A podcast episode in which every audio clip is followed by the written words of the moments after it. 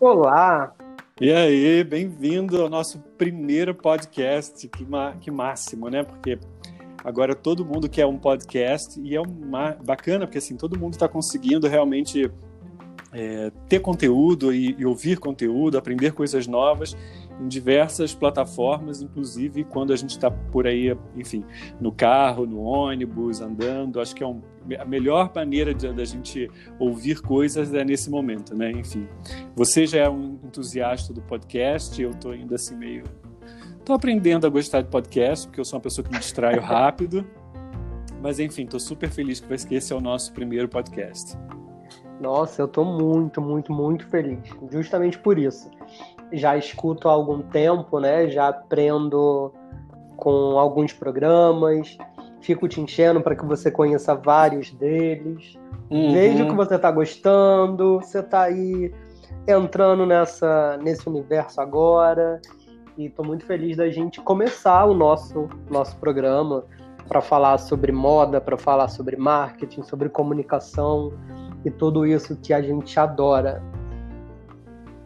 E o nosso primeiro podcast não podia ser diferente a não, que não ser se apresentar, porque, né, acho, acho educado se, se apresentar para as outras pessoas.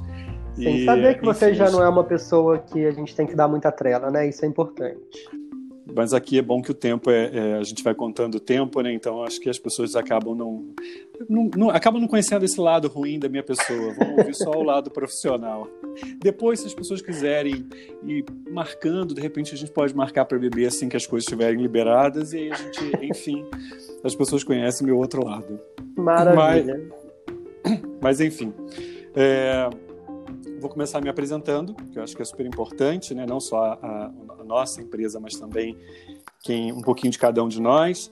É, eu me chamo Fábio, eu trabalho já na área de comunicação de moda faz algum tempo, alguns anos, aí eu prefiro não fazer contas, mas pelo menos uns 15 anos.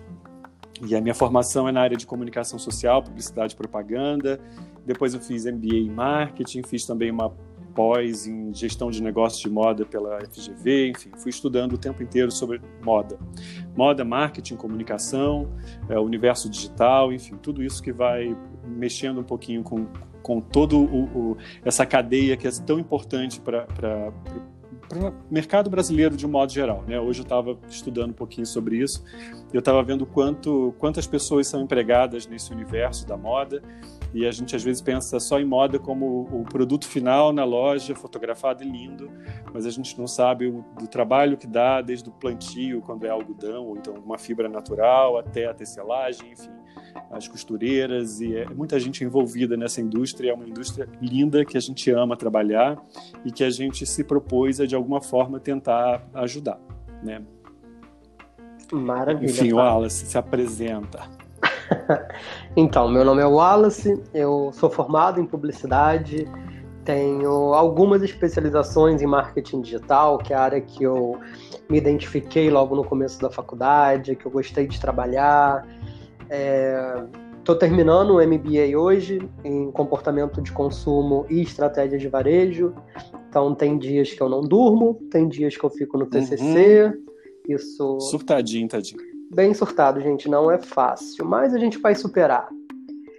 E tô nesse mercado de marketing digital e moda há pelo menos oito anos, né? E justamente vendo esse desafio que, que o mercado traz, né? A gente realmente tem essa, essa falsa ilusão de que moda é só um produto, que é ele chegando ali bonitinho na, na vitrine, no cabide, mas não. Existe toda uma cadeia, existem diversos processos, existem diversas empresas e pessoas por trás disso. Né? E na, nesse tempo em que a gente trabalha junto, a gente já percebeu o quanto esse fator humano, quanto valorizar essas pessoas por trás dos processos é tão importante. E enfim, né? Já conhece um pouquinho a gente e por um acaso do destino, né? Enfim, eu tenho um pouquinho mais de tempo do que o Wallace, mas ele é mais velho do que eu, eu acho. Não sei fazer conta. Sou, em algum universo paralelo isso pode acontecer, mas nesse, no caso, ainda não. Mas o Wallace foi meu aluno, né? porque eu sou realmente muito desses tipo. Com QI é, é, muito elevado, então eu comecei a dar aula aos oito. É, uhum. Brincadeira. Mas enfim, o Wallace foi meu aluno. Nós até tínhamos alguns amigos em comum, mas a gente nunca foi é, amigo até então, né? Enfim, a gente sabe, acho que mal, mal se conhecia, sabia que existia. É, mas enfim, na faculdade, dando aula para o Wallace, acho que a gente foi se aproximando bastante. Sim. E até por gostar de coisas semelhantes, ter uma visão de mundo semelhante, uma visão de negócios e até da própria moda, a gente acabou se, se juntando meio que sem querer. Né? Na época eu ainda trabalhava numa, numa empresa e o Wallace também trabalhava em outro lugar mas a gente já foi meio que costurando, né? Enfim, conta um pouquinho aí, porque senão eu falo muito. Pois é. Fábio é uma pessoa muito social, né, gente? Vocês vão perceber isso ao longo dos programas. E a gente tinha, eu acho que na, na, época que a gente começou a se aproximar mais, que a gente foi, foi construindo essa relação de amizade, foi quando a gente saía da faculdade no mesmo horário e para chegar no ponto de ônibus a gente passava por um bar. O que que acontecia? a gente parava nesse bar para tomar uma cerveja. E, óbvio, ah, era né, clássico. Gente? Toda boa amizade começa com um copo de cerveja. Foi assim com a gente. Exatamente. Hoje Toda... em dia eu já nem tomo mais cerveja. Para vocês verem como que ele é velho. Mentira. Fiquei mais velho, fiquei mais velho, verdade. então ali a gente começou a começou a construir uma relação de amizade e se conhecer também enquanto profissional, né? Vendo que a gente tinha muita coisa que se comple complementava. Né? O Fábio tem toda essa especialização em moda, em gestão de, de negócios de moda. Eu fui vindo com, com marketing digital, a gente foi encaixando muito bem esses temas na forma como a gente trabalha e na nossa visão de mundo, né? E aí, enfim, nasceu a M2i. Olha que loucura, né? No primeiro momento, a M2i, ela era uma, uma junção, na verdade, é, é de vários profissionais, éramos quatro pessoas e quatro pessoas de áreas bem distintas, né? Sim. né? Tinha uma menina que era de RH, não é isso? Isso. E uma outra jornalista e nós dois que éramos da área de marketing e mais ligados à moda. Mas é óbvio que a seleção natural deu, sei lá o que, faz o que é certo e elas foram embora. Um beijo para vocês, meninas. É, não, nada contra elas, né? Enfim, é porque acho que é realmente uma questão de afinidade e de acreditar um no outro. Enfim, nasceu a M2i, que a princípio ela era é, uma consultoria, meio agência. No primeiro ano acho que a gente errou bastante, natural, oh, acho que todo mundo como? erra muito no, no início. Até para a gente entender quem a gente é, era, né, e quem a gente é. E a gente então todo ano, no final de ano, a gente pega e faz um exercício para entender tudo o que a gente fez e ver o o que, que é, daquilo é real essência e o que, que é aquilo, daquilo que não serve mais. Acho que virou um exercício assim que, que, que a gente tem que fazer na vida e, e, a gente faz aqui na M2I. Mas enfim, explica para a galera um pouquinho aí quem é M2I hoje, Wallace. Quem é M2I hoje? É uma, uma, uma pergunta interessante. Como, você, como o Fábio falou, né, a gente começou gente, lá em 2014. Olha como já tem tempo, Fábio. A gente não para para contar. É, não mesmo, Deus me livre. Lá em 2014 a gente era um pouco de tudo. A gente era um pouco de consultoria, a gente era um pouco de agência, a gente falava que não queria determinados serviços e daqui a pouco tava a gente ali pegando esses serviços, para prestando esses serviços para outras empresas de moda e tudo mais. Só a gente pegava clientes para criar praticamente. Exato, exato. A gente ao invés, de, ao invés de fazer o serviço, a gente adotava o cliente, uhum. passava a frequentar a casa e, e sabia até de problema de família, a gente às vezes ajudava, tem problemas de família, era horrível. Sim, sim. E o que acontece quando, quando uma empresa faz isso? Ela não tem processos, ela não tem metodologia, ela acaba se inserindo numa parcela que é muito maior do que ela pode se comprometer, o que pode entregar, né? Então foi o que aconteceu um pouco com a gente também lá nesse começo. A gente não sabia muito, não conhecia muito bem os entregáveis, não conhecia muito bem o que fazer.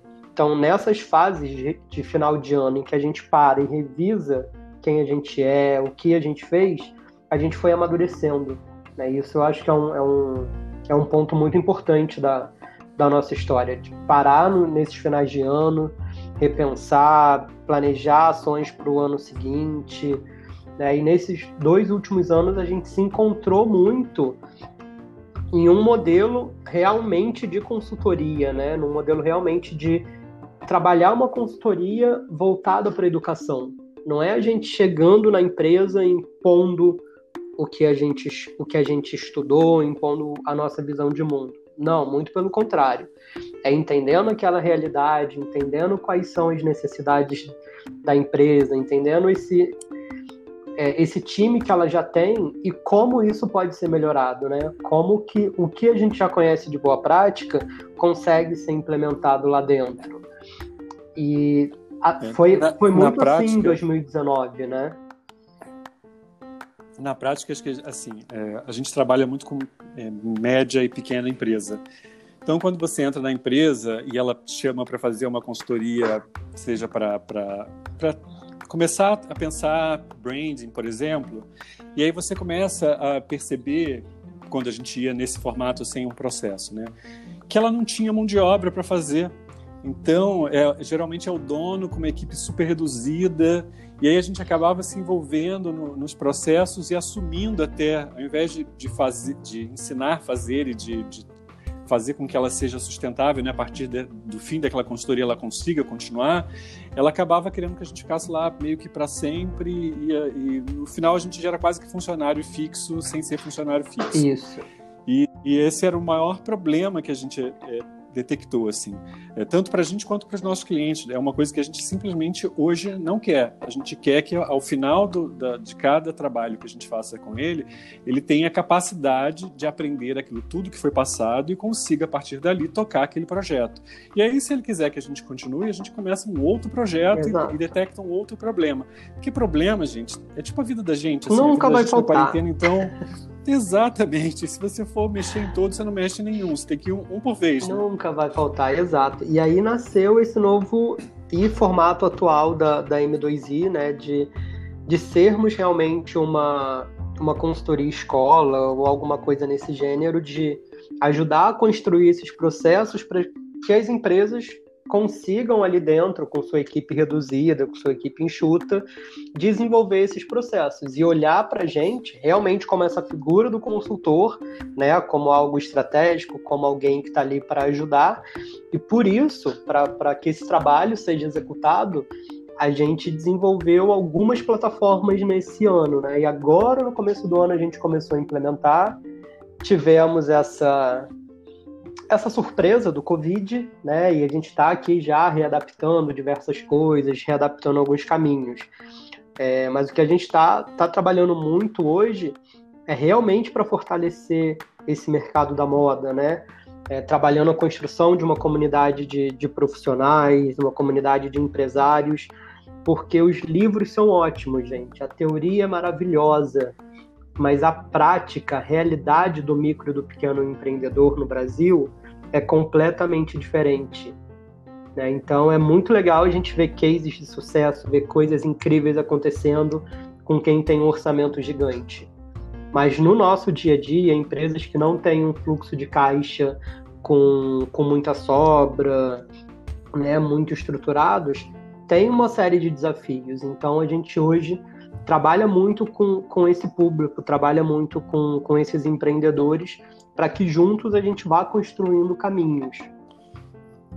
Que provavelmente representam aí mais de 90% do, do, de todas as empresas do país, né? Enfim, de todas as áreas, a gente vai ter muito mais micro e pequenas empresas do que empresas estruturadas. E só para a gente fechar essa, parte onde a gente fala do, do, que de quem somos, né? Enfim, dessa nossa metodologia. A gente criou uma metodologia, na verdade. A gente tem um, um nomezinho que esse pessoal de marketing adora. Adora o nome. nome para tudo. E, e, a gente tem o REC. O que, que é o REC, Wallace? Tipo provinha. Tô voltando a ser professor. Wallace, é. o que, que é o REC? Valendo dois pontos. Eu tô vendo isso. Daqui a pouco a gente vai conversar sobre essa pontuação. Mas o... o REC é, é realmente essa nossa metodologia em que a gente ajuda, em que a gente mostra alguns passos para um empreendedor repensar o seu negócio. E por que, que a gente fala repensar? Porque ninguém pode ou deve chegar em, uma empresa e dizer que a pessoa faz tudo errado, que, que aquela empresa não tem algo de valor, não construiu algo de valor no, nos seus últimos anos, nos seus últimos tempos. Muito pelo contrário. Ah, é, tem muita microempresa aí que tem 20 anos de mercado, 30 anos de mercado. Se ele não tivesse feito nada certo no passado, ele não estaria aqui. O que acontece é que a gente está em um mercado que não é estático. Nosso mercado muda, comportamento de consumo muda. E alguns empresários, alguns empreendedores, justamente por ter que fazer tudo, acabam não conseguindo concentrar algumas, algumas informações e algumas energias para pensar a marca, pensar a sua comunicação, né? Olhar de novo para sua persona, para o seu cliente e entender que ele mudou. Então, com, com a metodologia do REC, a gente passa por três, por três etapas. Né? A primeira delas é essa de parar, analisar a tua empresa, analisar o mercado e repensar toda, toda essa estrutura né? E aí entram vários conceitos, várias ferramentas de branding nessa etapa. Depois a gente passa para uma segunda, em que a gente vai recriar aquilo que é necessário. Então, vamos pensar de novo a questão das fotos, a questão dos catálogos. Nosso site está ok, nossa loja virtual está com uma experiência bacana. É hora de repensar, de recriar mesmo essas, esses, esses pontos de contato, né? Da, da marca e tudo mais. Então a gente entra na terceira etapa, que é o de criar um caminho para que esse processo todo seja retroalimentado, né? Eu não quero que o, o cliente pense isso, olhe para a marca dele uma vez a cada 10 anos. Não, é a gente criar uma metodologia ali dentro para que de tempos em tempos ele consiga voltar esse olhar para a marca dele, olhar isso, voltar esse olhar para o público dele ver o que está dando certo e investir mais energia, ver o que precisa de ajuste e ajustar e continuar crescendo. Né? Em, em um grande resumo, esse é um pouquinho do REC.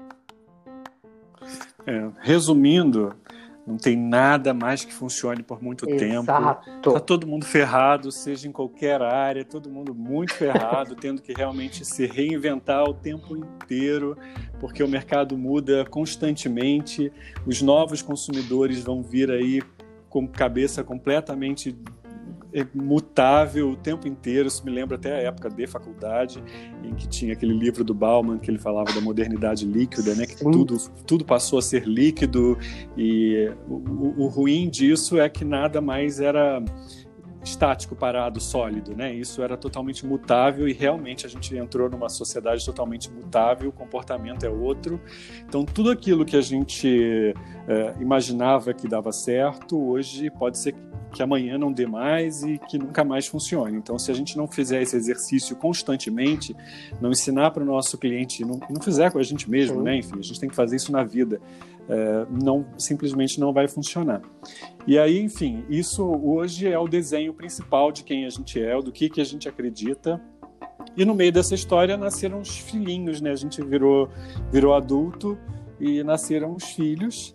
Uh, temos dois filhos agora, além da, da M2I enquanto uma, uma consultoria escola, a gente tem o, o M2I Lab e o M2I Comunidade. E o Wallace é super, super é, apaixonado, principalmente pela comunidade, e é, foi uma ideia dele que é fabuloso porque é realmente essa ideia da gente unir forças de todo mundo. É realmente a ideia de colaboração. Né? A gente vê tanta collab hoje em dia na, na, moda, e collab eu acho que não tem nada mais moderno e atual do que collab, que não é nada mais do que um com o outro, é todo mundo unindo força e indo junto. Mas enfim, Wallace, conta pra gente aí da collab. da collab, do, do lab, enfim da comunidade. Ótimo, eu adoro que o Fábio ele faz a introdução e joga a batata quente para mim. É porque eu falo muito, é porque eu sou terrível. Aí eu falo, gente, daqui a pouco o pessoal fala assim, pelo amor de Deus, para. É porque eu, eu, sou, eu sou, como a gente falou lá no início, eu não sou um mega ouvinte de, de, de podcast. Então, quando eu pego aquele podcast que já tem mais de uma hora, eu falo, ih, não dá para mim não, hein? Vamos lá, vamos, vamos rápido. Só que se eu for falar, eu sei que eu vou acabar contando historinha, é. lembrando alguma é coisa é sobre minha mesmo. mãe, enfim. Aí daqui a pouco nem eu sei porque eu tava falando com vocês, e enfim, vai ter um mais de uma hora aí eu vou contar até podres da nossa vida. Melhor É melhor não, deixa que eu falo. Tá ótimo desse jeito.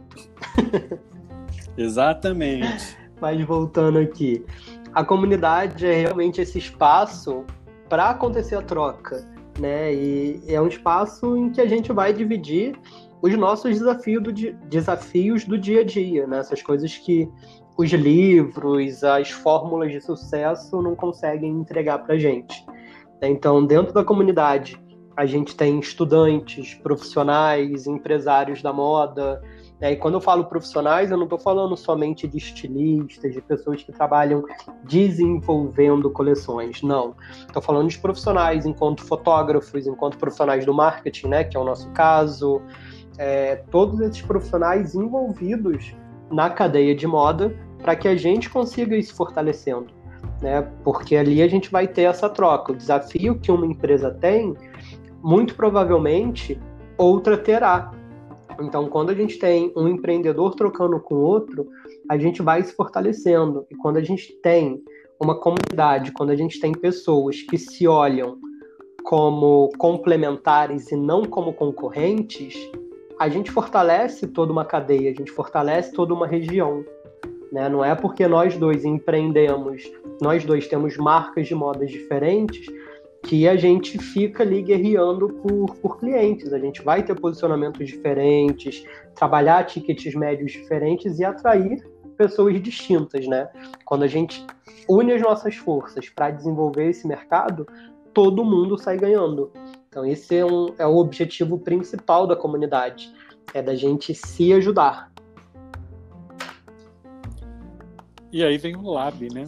É, o Lab é, é, é meio que que é tipo, a parte final desse, dessa ideia, né, enfim, é de, e que também vai muito de encontro com quem nós somos, da ideia da, da consultoria escola, em que a gente sonha realmente em, quer dizer, hoje a gente já faz muita, muito workshop, muita palestra, é, tanto pelo, pelo Sebrae, quanto pela Firjan, como pelo Senac, enfim, várias é, é, é entidades, chamam a gente, entidade parece coisa de... não, mas eu não sei nem como, como chamá-los, mas enfim. Várias instituições já chamaram a gente e, e, e, e a, gente decide, a gente percebe o quanto o mercado é carente por informação e o quanto isso é. Eu acho que realmente é, as pessoas já entenderam que elas precisam se preparar para um futuro e se preparar trocando o tempo inteiro, Sim. né? Porque não tem mais aquela escolinha que leva um monte de teoria. Eu acho que hoje qualquer negócio, qualquer curso, qualquer informação que você tem que ter, ela tem que ter realmente um espaço de troca onde as pessoas levam suas experiências, porque não, a, a, teoria ela é, é, sempre muito, muito boa e muito bonita, mas nem sempre ela é aplicável em Sim. todos os casos, né? Enfim, ela serve como base para muita coisa, mas ela não é o que dá o, a ponte para todo mundo. Então, realmente, o conhecimento é construído é, em conjunto. E aí, enfim, criamos o, o Lab, quer dizer, é, colocamos isso num, num, pacote, porque a gente já fazia esse serviço de forma completamente é, solta, mas hoje também temos o Lab, e o Lab é um espaço digital e também é um espaço presencial. E aí o Wallace, de novo, vai falar um pouquinho para vocês. Exato. O que, que é o Lab? O Lab é um laboratório mesmo, né? A gente está tá sendo bem literal nesse, nesse nome. É um laboratório onde a gente consegue experimentar alguns cursos que podem ajudar esses empresários e esses profissionais. Por quê? Mais uma vez, né? A realidade da micro e da pequena empresa é de que o empreendedor ele faz um pouco de tudo. Então ele vai olhar, ele vai olhar a coleção, ele vai olhar as compras, ele vai se relacionar com o cliente, vai olhar as lojas. E a ideia do Lab é que a gente tenha cursos bem práticos para que esse empreendedor e esses profissionais consigam experimentar, né, consigam vivenciar e aplicar nas suas realidades. E aí um dos nossos grandes exemplos de sucesso é um, um dos workshops que a gente tem sobre produção fotográfica com celular, que pode parecer uma coisa bem simples no começo, mas se você tem uma loja e você não fotografa bem os seus produtos, se você não utiliza todos os recursos que você tem em mãos para criar uma foto de desejo, para criar uma foto bem bacana, você está perdendo tempo. E nem sempre você tem dinheiro para contratar um fotógrafo, né, fazer uma super produção. Se você tem boas referências, uma luz bacana, um celular com a câmera limpa e executa isso, você consegue fazer produções bem bacanas dentro da sua loja, otimizando tempo, otimizando equipamento, otimizando recursos e criando um desejo para os seus clientes, né? Em 2018, 2019, Fábio trabalhou bastante com, com esse workshop. Né? E aí, para esse ano, a gente já trouxe outras temáticas, a gente está trazendo pessoas do mercado para falar como é realmente empreender na moda porque eu e o Fábio vamos ter uma visão de consultores. A gente não está à frente de fábrica, a gente não está à frente de lojas físicas. Então, para falar sobre esses assuntos, a gente vai trazer pessoas que vivenciam, pessoas que conhecem esses desafios, para a gente conversar, para a gente apresentar e orientar, né, sobre esses caminhos que, que a gente pode que a gente pode tomar para evitar o máximo de erros possíveis, principalmente em épocas como essas que como essa que a gente está vivendo agora. É, né? Cada vez mais a gente tem menos dinheiro para investir, né? então a, a criatividade, o esforço vai ser cada vez mais necessário e então, enfim, tem que realmente todo mundo botar a mão na massa. Não dá mais para. Nesse caso de fotografia que você falou, eu me lembro que quando eu comecei a trabalhar, a gente fazia sessão fotográfica, contratava modelo, fotógrafo e tal, e aí você fazia umas fotos que duravam a coleção inteira. É, depois com as redes sociais não você tem, não é. consegue mais trabalhar se você fizer um, faz uma, uma, uma, foto uma vez por né duas vezes por ano uma, a primavera e, e verão e outono e inverno você acabou, já era. Não tem mais fotografia para gerar conteúdo para rede social e nem as pessoas querem ficar vendo só aquelas modelos perfeitas, incríveis. Aquela é, realidade né? Que não é alcançada, não é né? Para por ninguém, né? A rede social ela não é uma extensão de, de vitrine da sua loja. Você já tem lá alguns têm é, catálogo impresso, outros é, têm o, o próprio e-commerce. Isso tudo é vitrine, vitrine de loja. Rede social não é um espaço vitrine. Então você realmente precisa gerar conteúdo. Para gerar conteúdo, você tem que saber quem você é. Então, assim, é um processo super grande que a gente tem uma preocupação muito grande que o cliente entenda todas essas etapas e é bem isso que a gente vai estar trazendo uh, para cá, enfim, tanto aqui no, no podcast, nos assuntos que vocês vão sugerindo também e também nos nossos nossos cursos e também na comunidade. A ideia é realmente ir trazendo, fazendo uma troca com profissionais e com pessoas do, do mercado, para a gente ir descobrindo quais são as, as verdades que vão ditar o futuro, porque por enquanto não tem nada certo, ninguém sabe exatamente o que, que é. é se alguém disser para você que tem Nossa, a fórmula corre. mágica do sucesso, essa pessoa é mentirosa. É, porque o mundo, a gente está no meio da transição do mundo, a gente já estava antes da pandemia, a pandemia veio para acentuar, acentuar tudo isso, então está todo mundo descobrindo. Eu acho que o, o, o maior barato de, de, desse momento em que a gente está vivendo, é, não da pandemia, mas enfim dessa transição, é que tem espaço para todo mundo. Pode ser que alguma coisa nova, um jeito novo de, de, gerar interesse pelos clientes seja inventado e mesmo quem tem muita grana não consiga falar com essas pessoas da mesma maneira que você. Então tá todo mundo meio que num, num, num espaço de igualdade, de capacidade de repensar um monte de coisa. Só que realmente a gente precisa é, tirar a nossa bundinha da zona de conforto e começar a pensar em coisas novas, e estudar e conversar e, e, ver outros exemplos. Aliás, a gente fala muito de moda porque o nosso negócio é sempre focado na área de moda.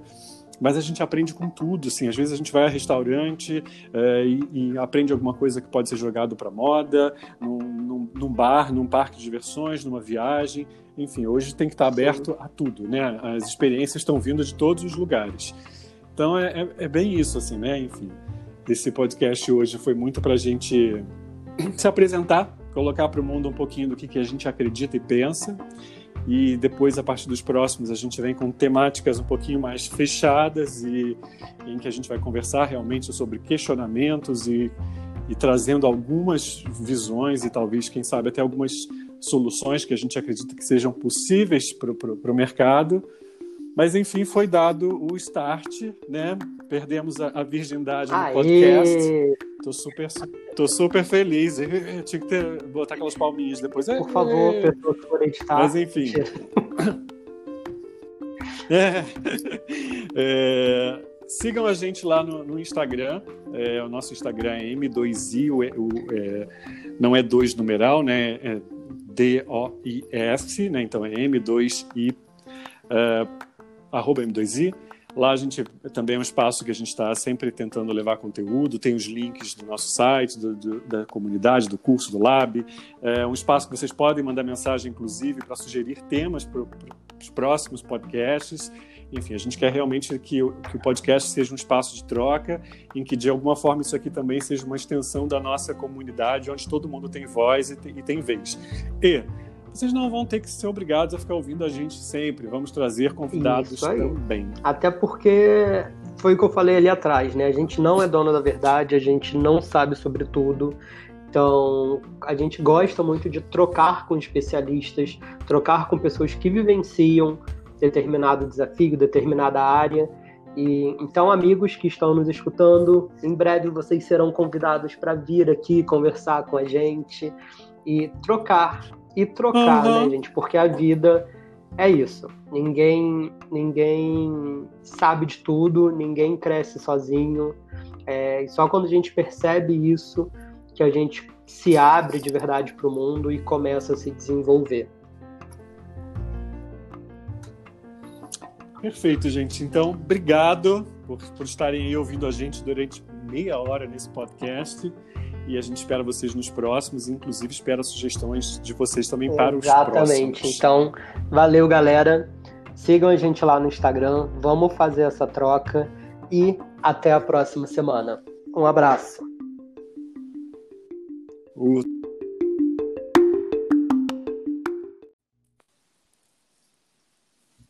Olá!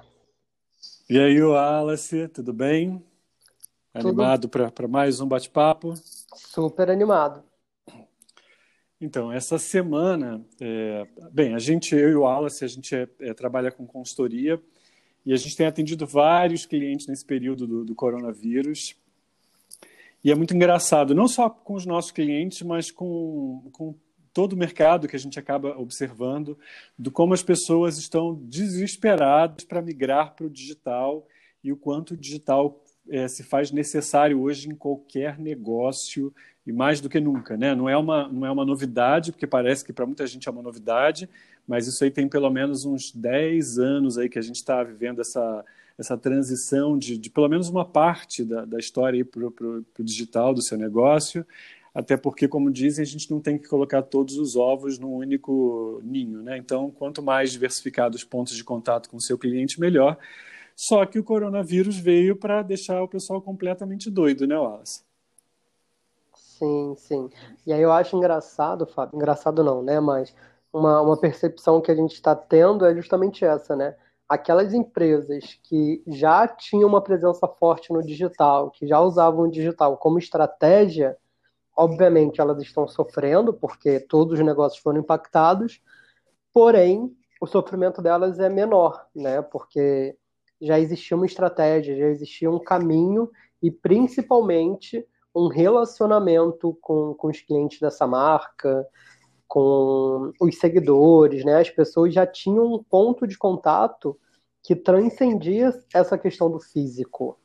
É, isso é, é, é notório, né? Assim, todos os nossos clientes que já estão preparados para para esse universo, já estavam ah, trabalhando no digital, a gente percebe que a maioria deles estão conseguindo minimamente é, ter uma boa.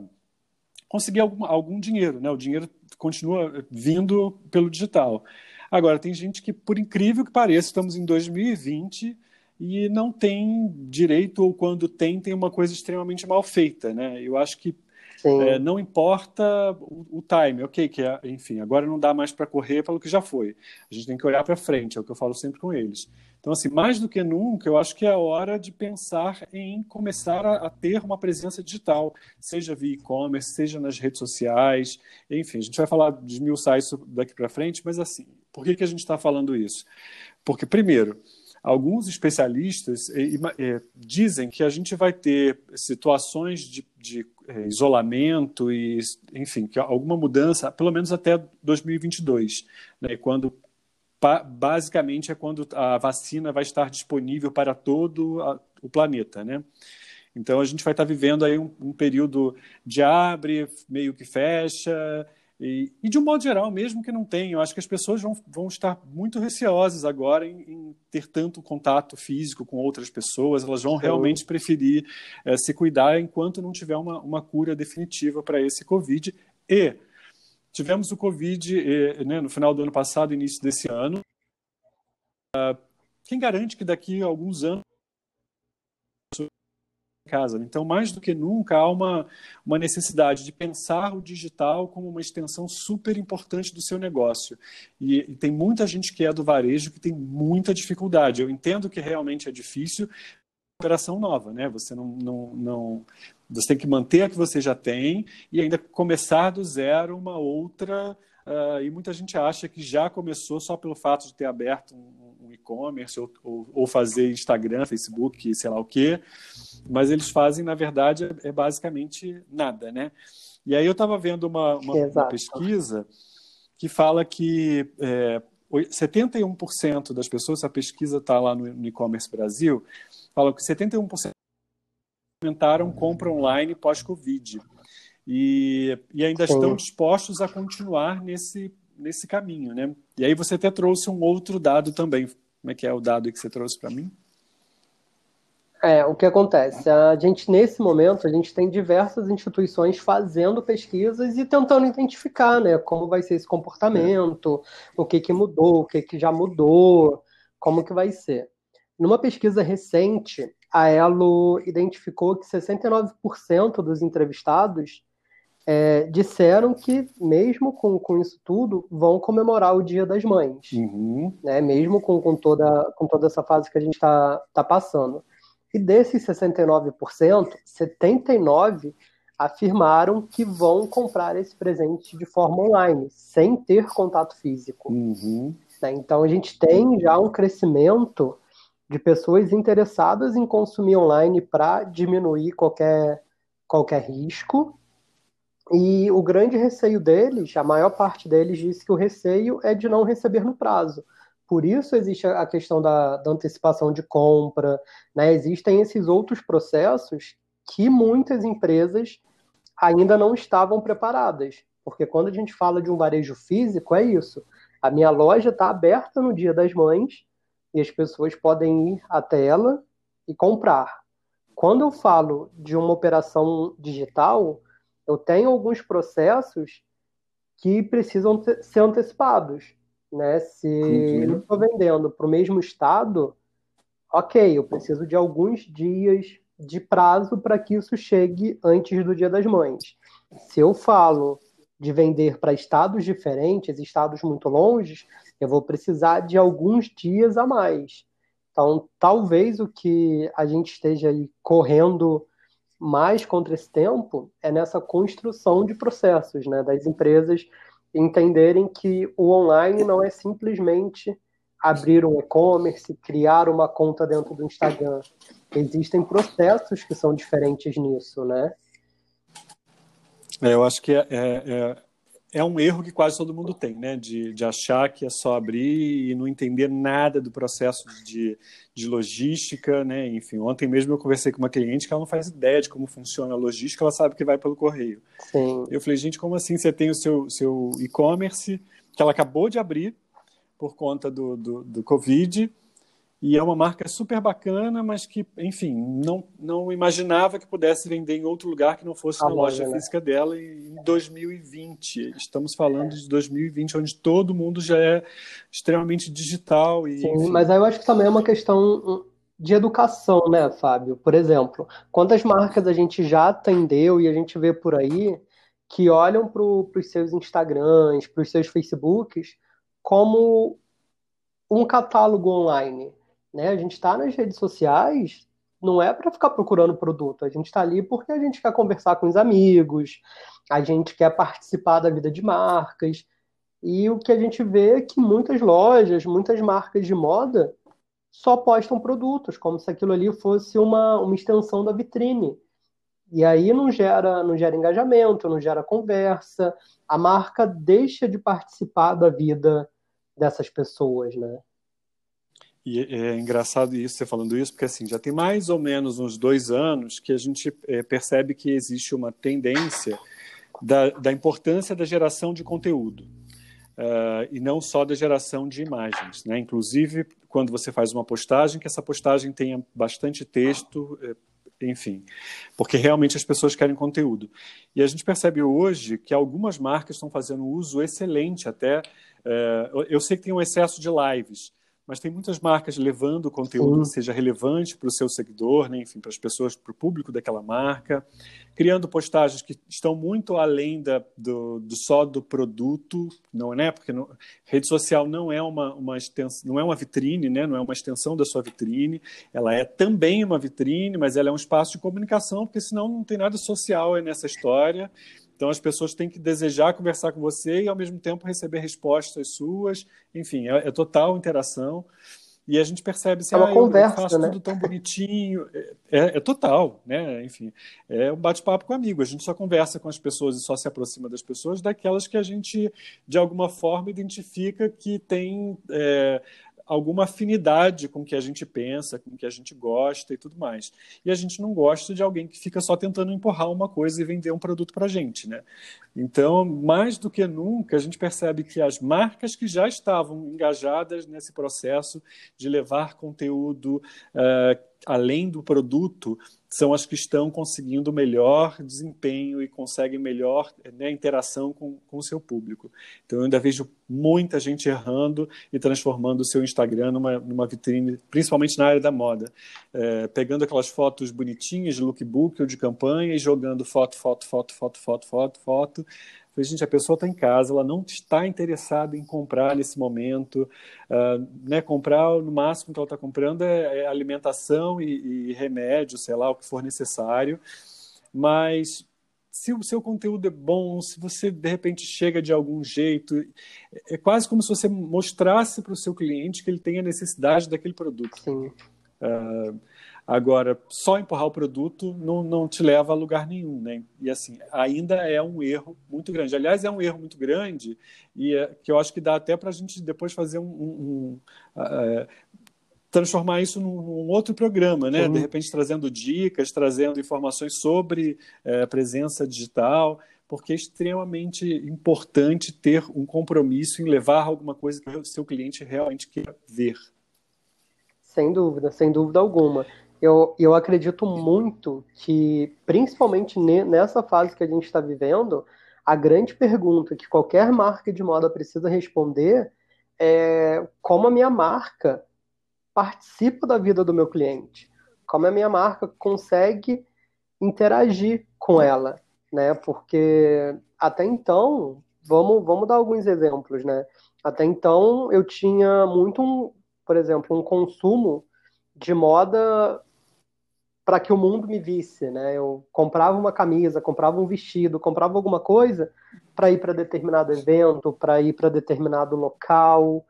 E agora, com todas as reuniões acontecendo de forma remota, é, comigo ficando em casa muito mais tempo, será que eu continuo interagindo, conversando e tendo desejo nas mesmas marcas? Eu acho muito difícil. Sim, poucas foram as marcas que conseguiram readaptar o seu conteúdo, readaptar a sua comunicação para essa fase que a gente está vivendo agora, né? Tem algum exemplo aí que você queira falar para gente? Olha, um que me impactou nessa semana, e eu não vou entrar com juízo de ter sido bom, ter sido ruim, mas eu acho que foi uma comunicação inteligente, é a da reserva. Né? A reserva ela hum, já é conhecida por fazer campanha. Que droga, era o meu exemplo, poxa.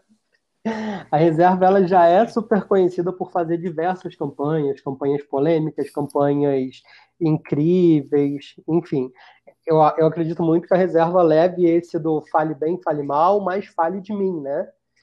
E aí, nessa uhum. semana, eles lançaram a, a campanha Seu sonho de trabalhar de cueca virou realidade porque segundo eles, a, um dos produtos que eles mais vendem são as cuecas, né? E, e aí estão fazendo uma campanha toda toda trabalhada no, na comunicação desse produto, falar do conforto, falar em todos esses atributos que são importantes para a gente dentro de casa. Particularmente, agora sim entrando numa carga de juízo, eu gostei muito da sacada que eles tiveram, gostei muito da desse timing em comunicar esse produto. O que não me agradou muito foi a chamada. Né? Seu sonho de trabalhar de cueca virou realidade. Eu acho que esse momento, a gente falar que isso que a gente está vivendo é meio que um sonho, não sei, eu vejo uma problemática aí, mas eu acho que a campanha veio veio para contribuir com, com esse momento da reserva, para fazer parte da vida dos clientes, dos consumidores de diversas maneiras. E o que, que você achou? Eu também adorei, assim, achei que foi realmente, é, foram rápidos, né? Eu, eu, eu, tenho acompanhado um pouquinho, acompanho diversas marcas e vejo que a reserva tem feito, é, desde de aula de yoga de manhã, a, a, a lives que são é, totalmente business, né? Com Rony, com convidados, enfim. Sim. E aí vem essa campanha agora, e que ela, eu acho que ela tem a linguagem do, do homem, do cliente reserva, né? Sim, isso é não, é muito, muito legal, assim, é, eles, eles sabem como falar com o público e de um bem com humor típico da reserva. Então, o, o vídeo é um cara de camisa branca, tipo uma camisa de tecido plana, é, e aí ele está sentado na mesinha, né? Uma coisa meio assim, e quando ele levanta ele está de cueca. Parece até aquela, aquela imaginação que nós tínhamos de, de do pessoal do telejornal, que eles estavam sempre, que William Bonner usava cueca e só colocava lá o paletó para fazer tipo. Então, de, de alguma forma, isso tava no, já estava no nosso imaginário. Eles pegaram alguma coisa que é, acontece, né? Enfim, na, pelo menos na nossa cabeça, todo mundo já brincou, já falou alguma, alguma vez sobre isso, e transformaram isso numa campanha com o tipo de humor deles. Eu achei também fabuloso, assim, achei fantástico. Além disso, sem além disso tudo, obviamente, né, estão trabalhando com a questão de, de desconto, quanto o grupo da Farm, eu estou vendo que desconto para várias, para todos os funcionários, ou até para pessoas que não que as pessoas também vendam para eles, né? Assim, então, é, eu, eu tenho o cupom do, do Wallace, que o Wallace é, é um vendedor, é, eu compro, o Wallace ganha a porcentagem dele eu ainda recebo produto em casa com desconto e frete né? grátis. Então, enfim, a, a, parece que o grupo da Farm está fazendo isso, inclusive, para pessoas que não são é, funcionários. Tipo assim, as farmetes todas, aquela galera fã de Farm, agora pode ficar em casa, inclusive vender Farm e receber por isso. Então, a gente vê assim, várias ações, sejam elas comerciais ou sejam elas estão se mexendo, né? Elas estão elas já faziam isso muito bem antes. Então aí é que a gente vê a diferença entre uma empresa que já tinha uma preocupação e uma empresa que simplesmente não, não, não nunca se preparou para estar vivendo esse momento. Não que, que alguém estivesse preparado para esse momento, mas enfim, pelo menos para conseguir é, não sofrer tanto com, com esse momento. Eu acho isso é fabuloso, assim. A parte ruim disso tudo é que os exemplos são sempre os mesmos, né? Pra, basicamente, todas as palestras e não sei o que lá de moda, com raríssimas exceções, a gente foge de, desses cases grandes de sucesso do Brasil, Farm, Reserva e companhia. Né? E aí a gente vê o quanto pequeno ainda está atrás. E, e, o que, e o que mais me chama a atenção nessa história é, é, ok, que eles têm muito mais dinheiro para fazer investimentos, mas a gente falou aqui precisa de um investimento muito alto. Né? Se você tem um e-commerce liberar um cupom de venda, não é uma coisa difícil. Uh, se você tem, você conhece o seu público, conhece, conversa sempre com ele, você entende como fazer uma campanha para conversar com ele e não só vender produto. Então é, é muito de percepção, de entender a internet como, cara, é, eu, eu sou, né, como já falei no outro programa, um pouquinho mais mais velho que o Wallace e eu me lembro que, ainda na época da faculdade, quando eu estudava, a gente falava sobre pesquisa de mercado para fazer recall de campanha. Lançava-se uma campanha milionária no mercado e aí eh, depois contratava uma empresa para fazer o recall para saber se a mensagem, as pessoas tinham entendido aquela mensagem. Isso antes da internet. Hoje a internet é instantânea, então as pessoas não estão usando a internet para ouvir os seus clientes e geralmente os clientes têm as respostas de tudo que eles querem e precisam naquele momento. Então eu fico um pouco assim, gente, por que, que o pessoal ainda não acordou para o uso da, da, da internet dessa importância? Mas, enfim, acho que isso dá um, dá um programa só sobre isso, né? Sem dúvida, sem dúvida alguma. É, Wallace, e tem um ponto que, assim, é, dentro de, do, do varejo de, é, tradicional, né, loja física, a gente percebe muito que nada é mais poderoso do que a experiência de compra. Fazer uma compra e vivenciar o universo que a loja montou, vivenciar o, o, o uh, tudo, né? A embalagem, o vendedor, a, a, forma como o VM, toda, toda aquela construção é, um, é uma experiência única. É, só que a gente precisa levar isso para o site, né? Enfim, acho que talvez aí esteja o grande problema de quem tem um site e não tem nenhuma experiência. Você concorda com isso? Como é que é a sua visão em cima disso? Sem dúvida, sem dúvida alguma. Na loja física, a gente acaba tendo controle sobre muitas etapas do, desse processo de vendas, né? A gente tem um atendente que pode te ajudar com dúvidas, é, a pessoa tem a oportunidade de tocar o produto, de se colocar na frente dele, experimentar. A gente tem uma série de coisas que ficam que, que, que são mais controláveis. Quando a gente fala de levar isso para o digital, se eu tenho uma foto que não comunica bem o meu produto, se eu não tenho uma descrição que me faça imaginar e sentir o toque, o caimento, nada disso, eu já estou gerando experiências ruins, né? Eu já não estou fazendo com que minha marca comunique bem. E aí eu estou falando disso só no processo de compras, uhum. né? Se eu tenho, eu ainda tenho essas questões dentro do e-commerce de de repente ter uma loja que não carrega direito, que no celular ela não não abre as páginas corretamente, que não me passa segurança na hora de comprar, né? Tem várias coisas nesse sentido também. E aí, beleza, vamos supor que o cliente foi, fez a compra, conseguiu comprar online. Aí vem uma segunda parte da experiência que eu também não tenho todo o controle. Por quê? Eu vou ter o controle do, do enviar o meu pedido até o momento em que ele sai da minha empresa. Então, eu vou pensar minha embalagem, vou pensar o que vai junto com o produto, se eu vou colocar algum cheirinho, se eu vou gerar alguma experiência surpresa dentro dessa embalagem, e vou entregar esse produto para uma transportadora ou para os correios. O que vai acontecer dali em diante, mais uma vez, eu já não tenho controle. Né? A maneira como eles vão tratar essa caixa, a maneira como essa caixa vai ser entregue. Então, eu preciso pensar muito bem essas experiências para diminuir a maior parte de riscos que eu puder. Né? Minha intenção é que quando o cliente abra a embalagem e veja esse produto lá, ele se encante realmente com a minha marca, né? E não simplesmente, olha, chegou mais uma encomenda aqui dentro. Uhum. Então existe todo um processo que a minha marca pode pensar para gerar esse encantamento. É, nesse momento, então, que a gente está.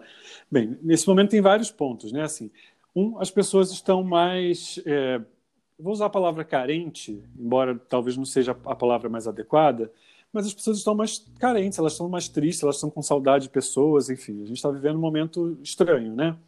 É, uhum. Dois, a gente vive um momento de, de, medo de um monte de coisa. Três, a gente necessariamente tem que fazer compra online, com exceção do que a gente consegue comprar no bairro, tipo mercadinho e tal. Então, se você consegue gerar uma experiência que nesse momento vá além do produto e ela realmente tem uma, uma conexão com emocional do, da pessoa, se a pessoa entende aquilo como um carinho, como um, realmente uma, uma relação de, de, não só de troca de produto, né, grana e, e produto, mas uma relação de, de, preocupação, de cuidado, de nesse momento cara, eu acho que isso aí já consegue superar boa parte da experiência que você teria numa loja, né? Ou pelo menos chegar próximo de uma experiência que teria numa loja. Porque a coisa pior Sem que dúvida. tem, e eu me coloco como cuidador, eu acho horrível quando eu, eu faço uma compra online e, obviamente, que assim, a questão da caixa eu até entendo, ah, ok, o correio, né, enfim, joga a caixa para lá, joga a caixa para cá.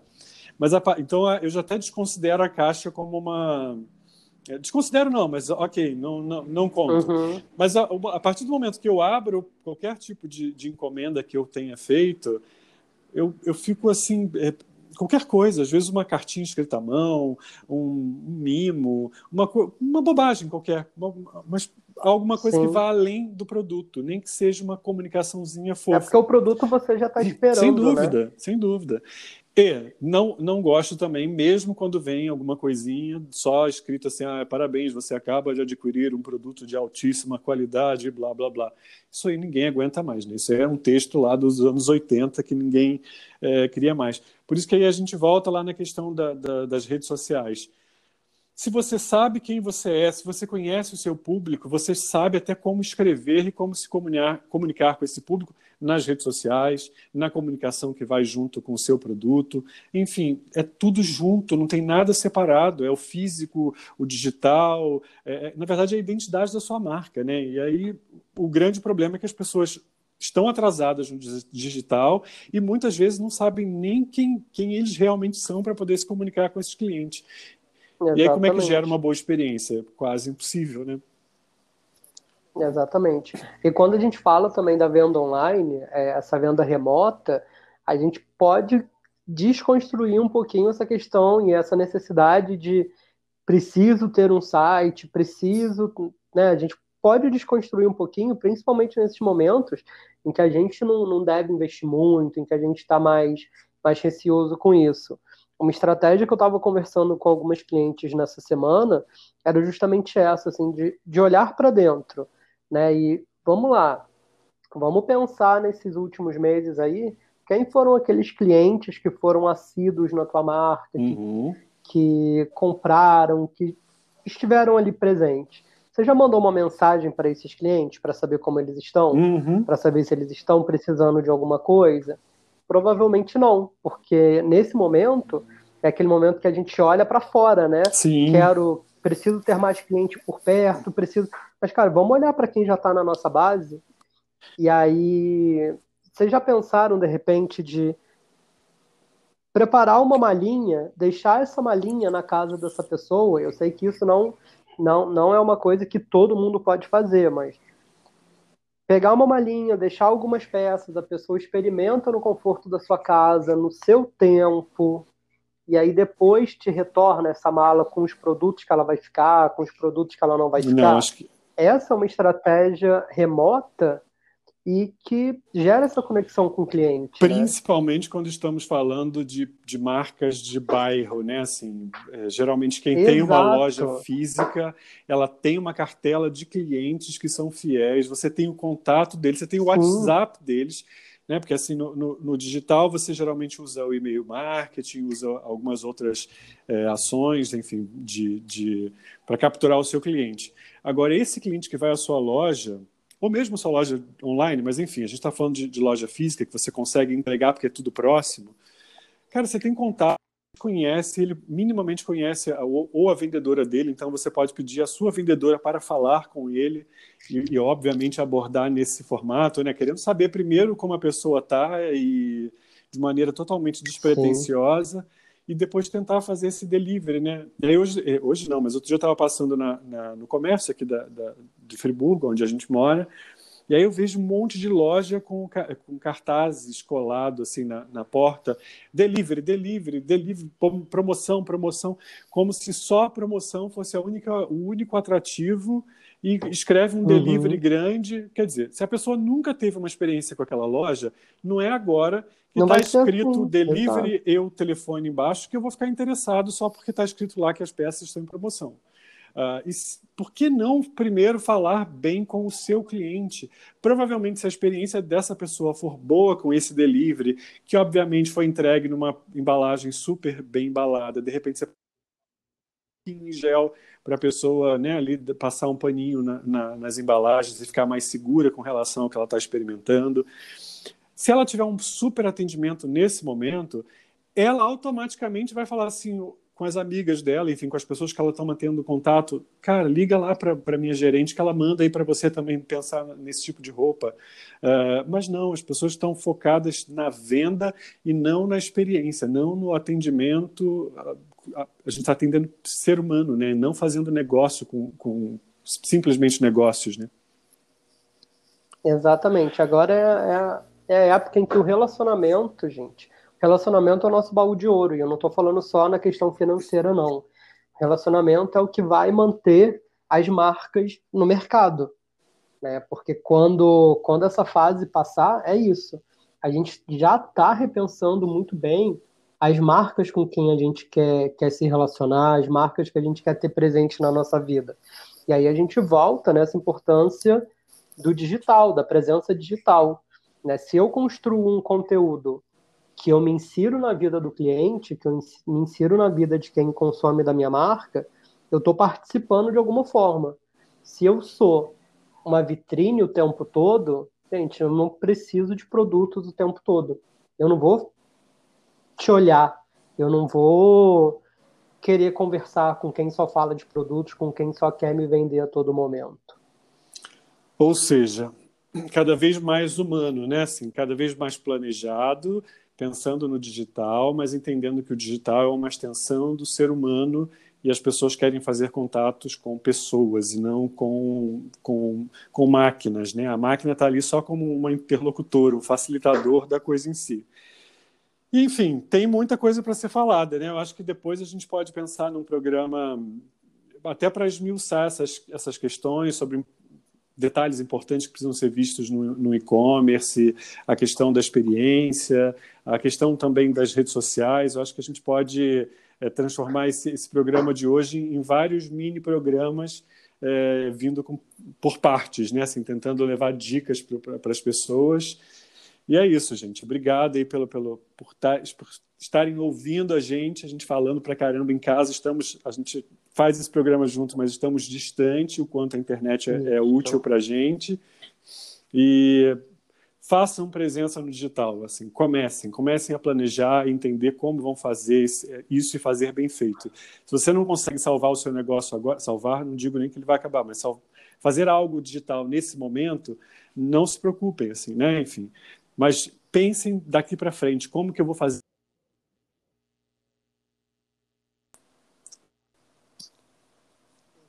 Exatamente, exatamente, Fábio. E se vocês tiverem alguma dúvida, tiverem sugestões, quiserem propor um tema para a gente debater, corre lá no nosso Instagram, é M2i. Vai ser um prazer o... conversar contigo e poder te ajudar. Lembrando que o M2i é M-D-O-I-S-I. Que é porque o 2 é um 2 por Isso. extenso. A gente pensa no 2 numeral e aí não vai encontrar nada. Então, gente, obrigado. Exatamente. É só olhar aqui na nossa descrição que vocês vão ver facinho como encontrar a gente lá no Instagram. Uma ótima semana para vocês.